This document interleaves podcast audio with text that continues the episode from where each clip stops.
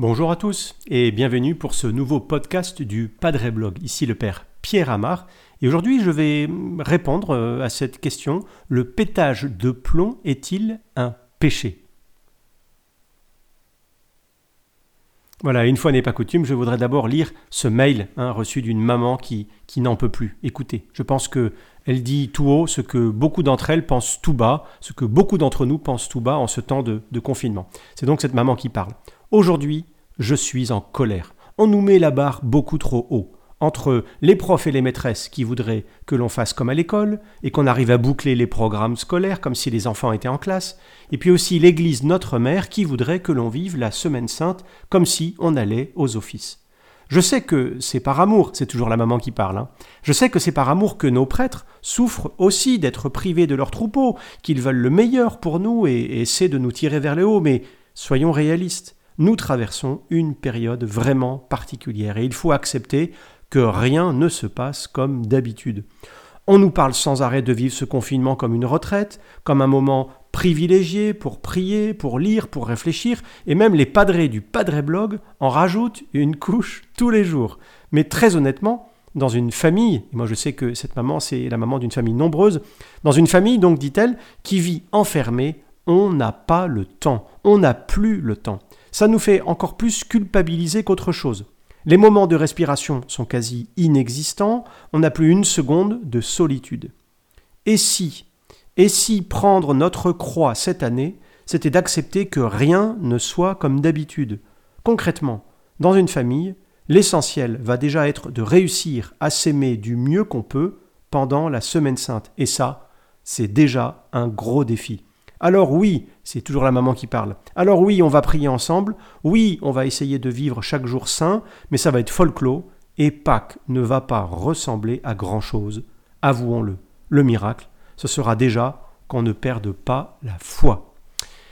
Voilà, hein, ce mail euh, un, peu, un, peu, un peu rude et en même temps euh, plein d'humour, mais, qui explique et qui exprime en tout cas quelque chose de, de juste. Et je pense que beaucoup de mamans, peut-être beaucoup de papas aussi se reconnaîtront dans cette description. Alors je voudrais commencer d'abord par, bah, par vous demander pardon, parce que peut-être que nous, les prêtres, euh, on vous a mis, sans le vouloir, une certaine pression.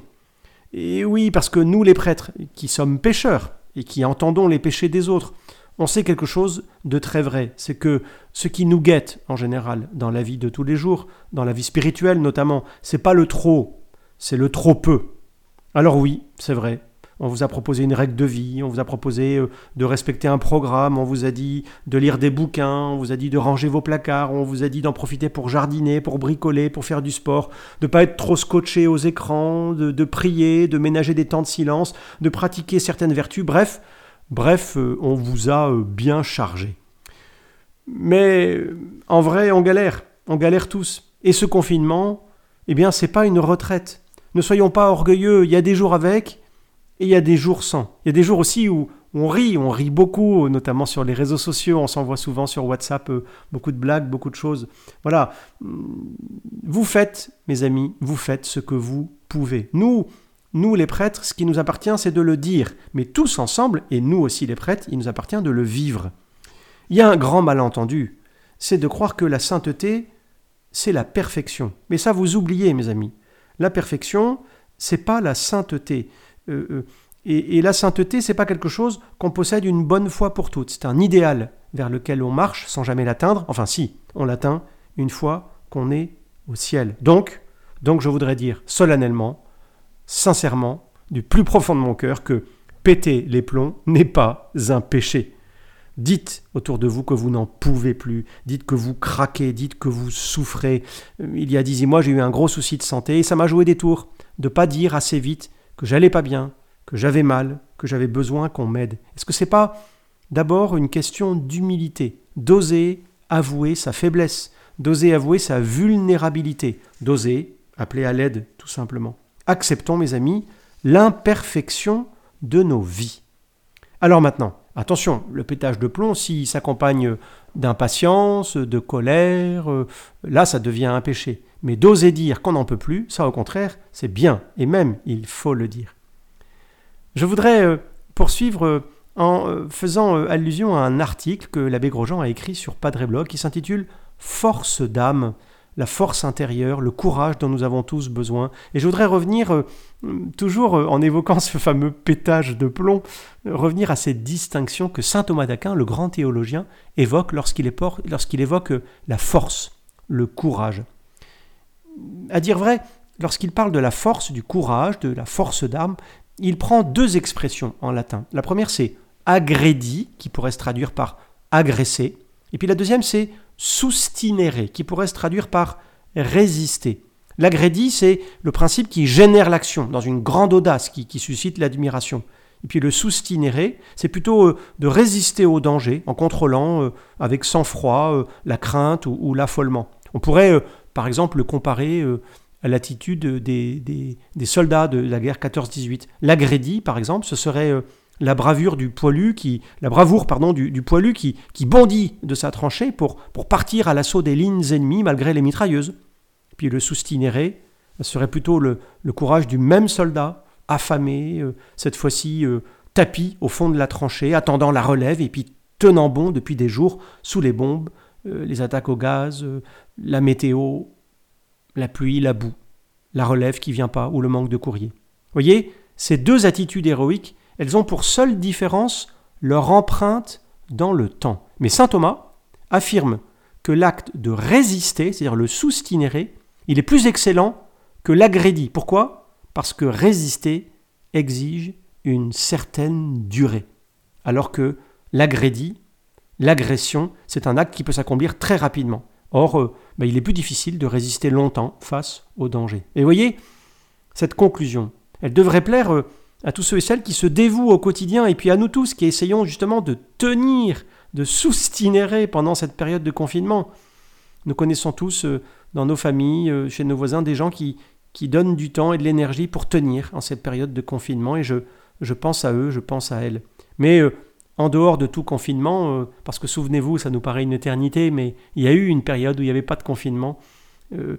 Comment ne pas penser à l'héroïsme au quotidien des infirmiers, des infirmières, des aides-soignants qui prennent, avec, euh, qui prennent soin du malade avec délicatesse, de penser à l'héroïsme des éducateurs qui corrigent sans jamais se décourager, des hôtesses d'accueil qui accueillent toujours avec le sourire, de l'athlète qui s'entraîne par tous les temps. Euh, est-ce qu'ils ne sont pas aussi héroïques tous les parents qui veillent sur leur enfant malade, les étudiants qui, font bénévolement du, du soutien scolaire, tous ceux qui s'engagent dans les associations humanitaires, etc., etc.